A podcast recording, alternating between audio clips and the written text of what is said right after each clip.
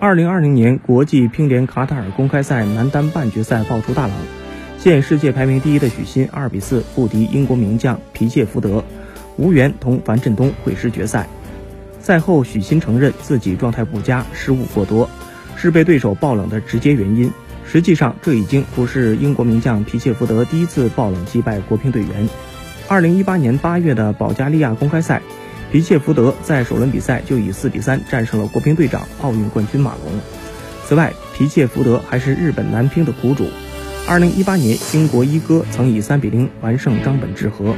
四月底的团体世锦赛上，又连胜张本智和与水谷隼，将日本队拦在了四强之外。而去年十一月的世界杯团体赛，皮切福德再胜张本智和，主场作战的日本队则遭遇开门黑。